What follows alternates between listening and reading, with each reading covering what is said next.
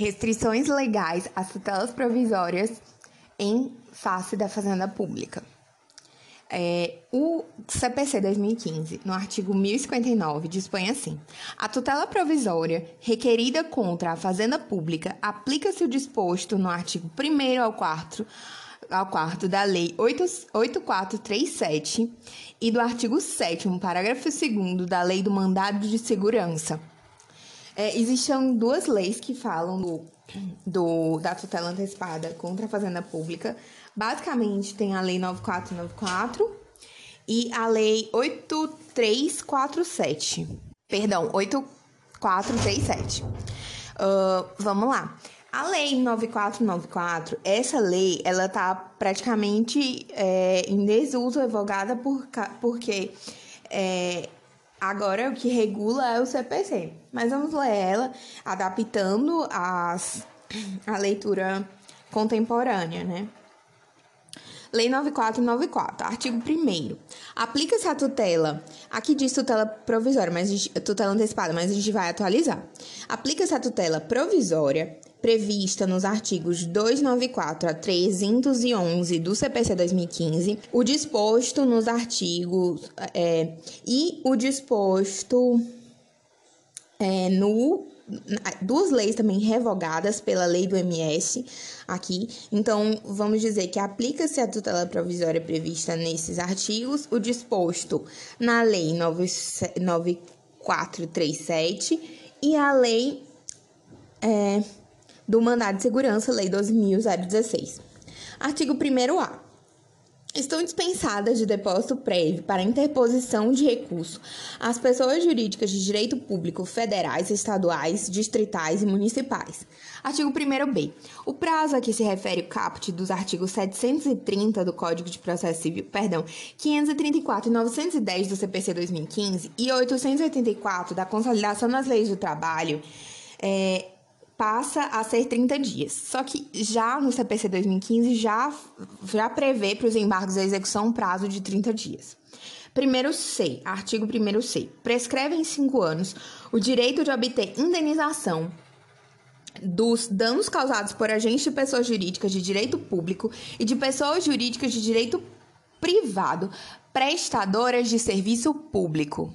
É o que diz o artigo 27 também do CDC. Prescreve em cinco anos a pretensão à reparação pelos danos causados por fato do produto ou do serviço prevista na seção 2 desse capítulo, iniciando-se a contagem do prazo a partir do conhecimento do dano e de sua autoria. Como sabe, também é possível é, ser regida pelas relações de consumo serviços prestados pelo poder público. Artigo 1d. Não serão devidos honorários advocatícios pela Fazenda Pública nas execuções não embargadas. Isso é constitucional, de acordo com a jurisprudência sumulada do STJ.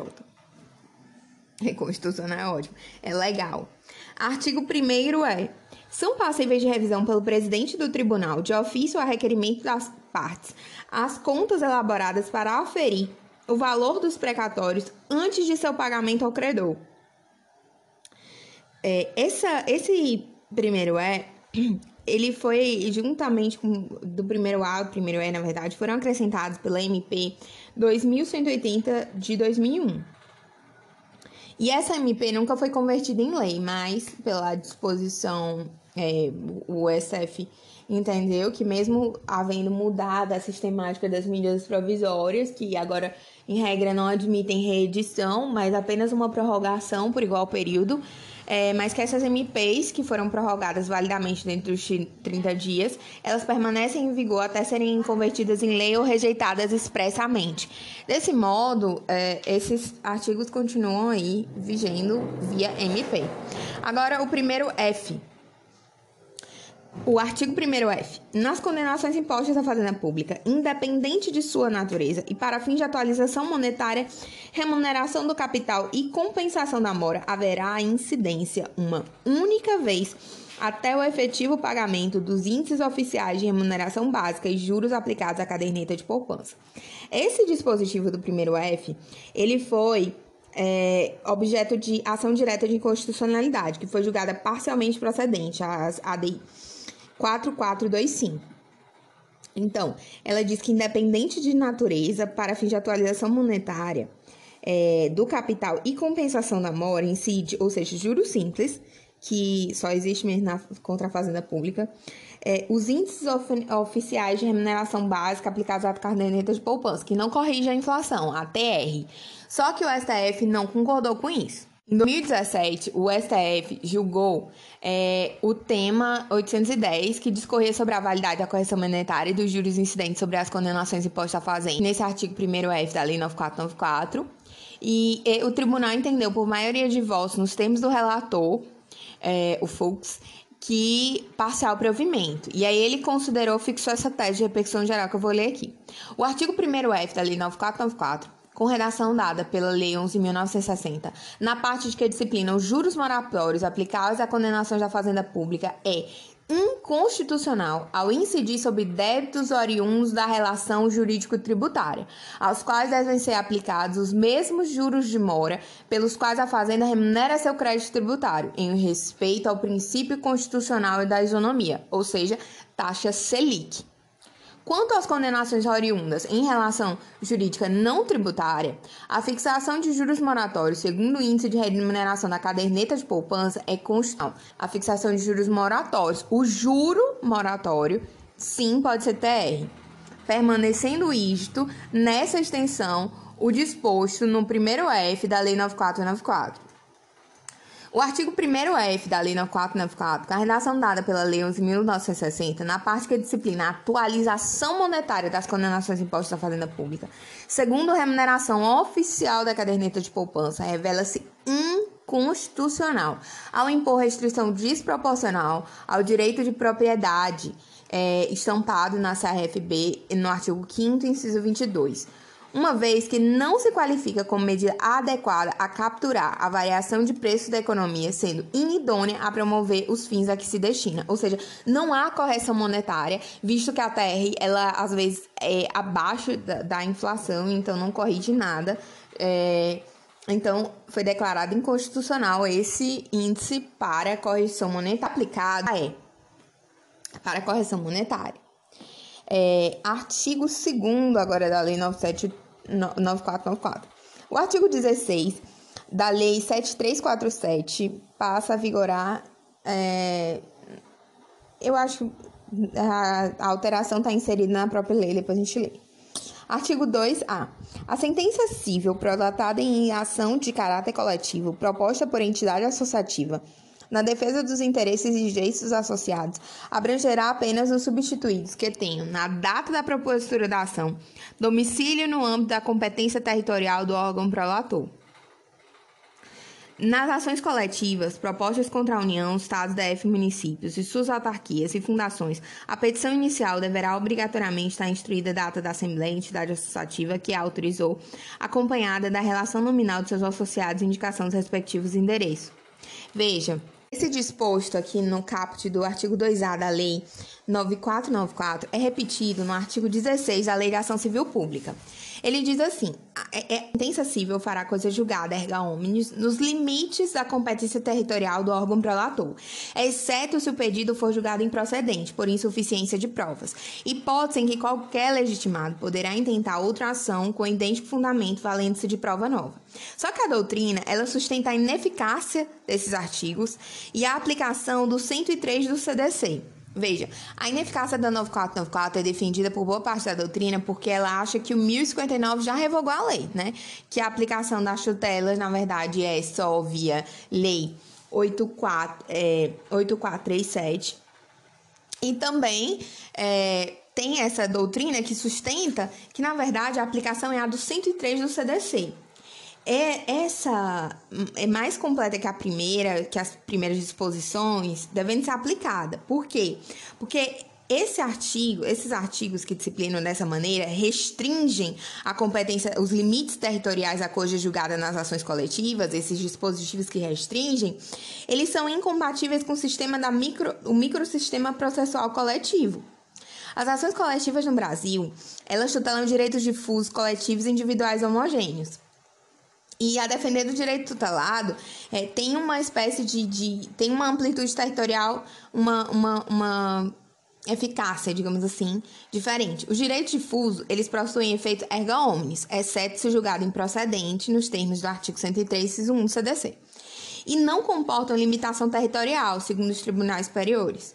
Os direitos coletivos possuem efeito ultra partes, limitando-se a categoria ou grupo, salvo improcedência por insuficiência de provas, e assim como o, outro, o artigo, como a disposição anterior do direito difuso, também não comporta limite territorial, é todo mundo que fizer parte daquela categoria. Já os direitos individuais homogêneos, eles possuem eficácia erga omnes, Porém, a execução é individual, mas assim como os demais, ele também não se restringe a limites territoriais. Então, a leitura mais contemporânea é essa. E o STJ, ele concorda com a doutrina para o tratamento isonômico dos julgados e a redução da morosidade da prestação judicional. O STF tem uma cautelar em sentido contrário, mas o julgamento está pendente, então não sabe como que vai ficar resolvido. Mas o entendimento mais racional é esse do 103 do CDC. Vamos lá, artigos 2b.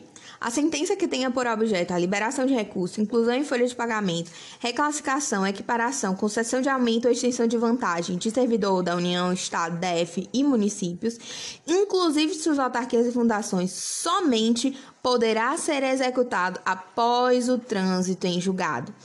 Essa disposição é compatível com o artigo 100 da Constituição Federal. Artigo 3 da lei diz que ficam convalidados os atos praticados com base na medida provisória 1574 de 97. Fim da lei 9494. Cheio de controvérsia. Só uma coisa que eu ainda queria mencionar sobre o primeiro F. E tinha uma, uma súmula, é, salvo engano, súmula 734 da STF, que ela dizia que não se aplica essa, o entendimento da ADC 4, que declara constitucional as restrições é, às tutelas provisórias concedidas em face da fazenda pública, mas que não se aplica em âmbito previdenciário. Só que hoje é, a doutrina defende que isso não vale mais, porque a...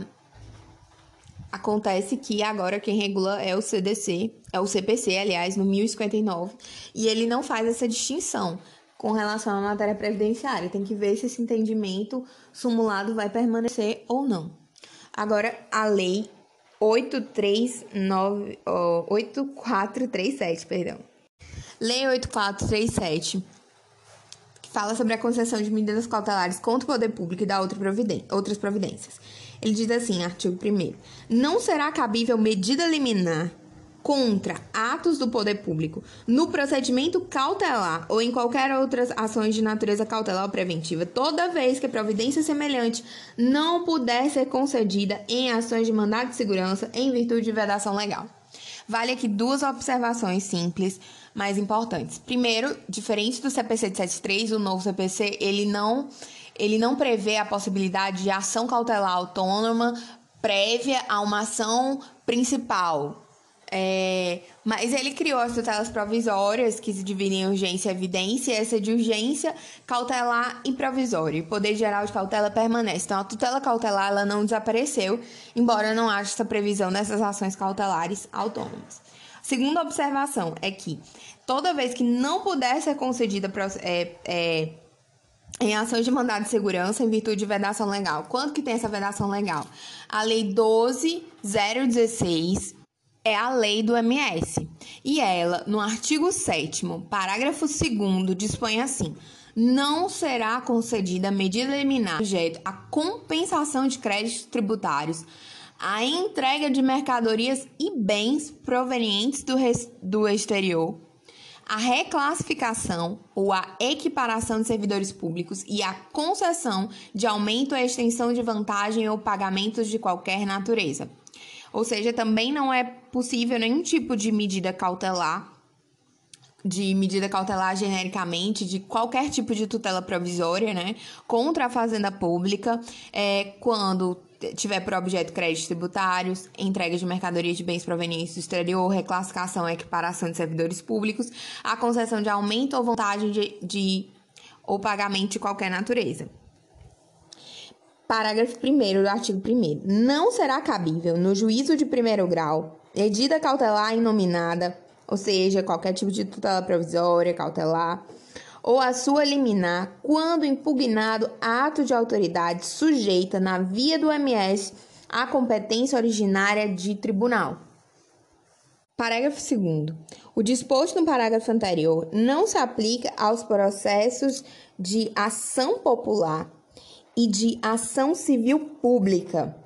Ou seja, é, você pode conceder medida tutela provisória em face da fazenda pública no bojo de uma ação popular ou de uma ação civil pública, ainda que a autoridade é, via mandado de segurança, autoridade impugnado, ato de autoridade que via mandado de segurança tem competência originária de tribunal. Então, mesmo nesse caso, você pode conceder sim é, essa tutela na ação popular e na ação civil pública. Parágrafo 3 Não será cabível medida liminar que esgote no todo ou em parte o objeto da ação. Parágrafo 4 nos casos em que cabível medida liminar sem prejuízo da comunicação ao dirigente da entidade ou órgão ou entidade, o respectivo representante judicial dela será intimado imediatamente. Parágrafo 5 não cabível medida liminar que defira compensação de créditos tributários, ao que na mesma linha do que diz a lei do mandado de segurança, e crédito ou créditos previdenciários. Artigo 2 no mandado de segurança coletivo e na ação civil pública, a liminar será concedida quando cabível, após a audiência do representante judicial da pessoa jurídica de direito público, que deverá se pronunciar no prazo de 72 horas.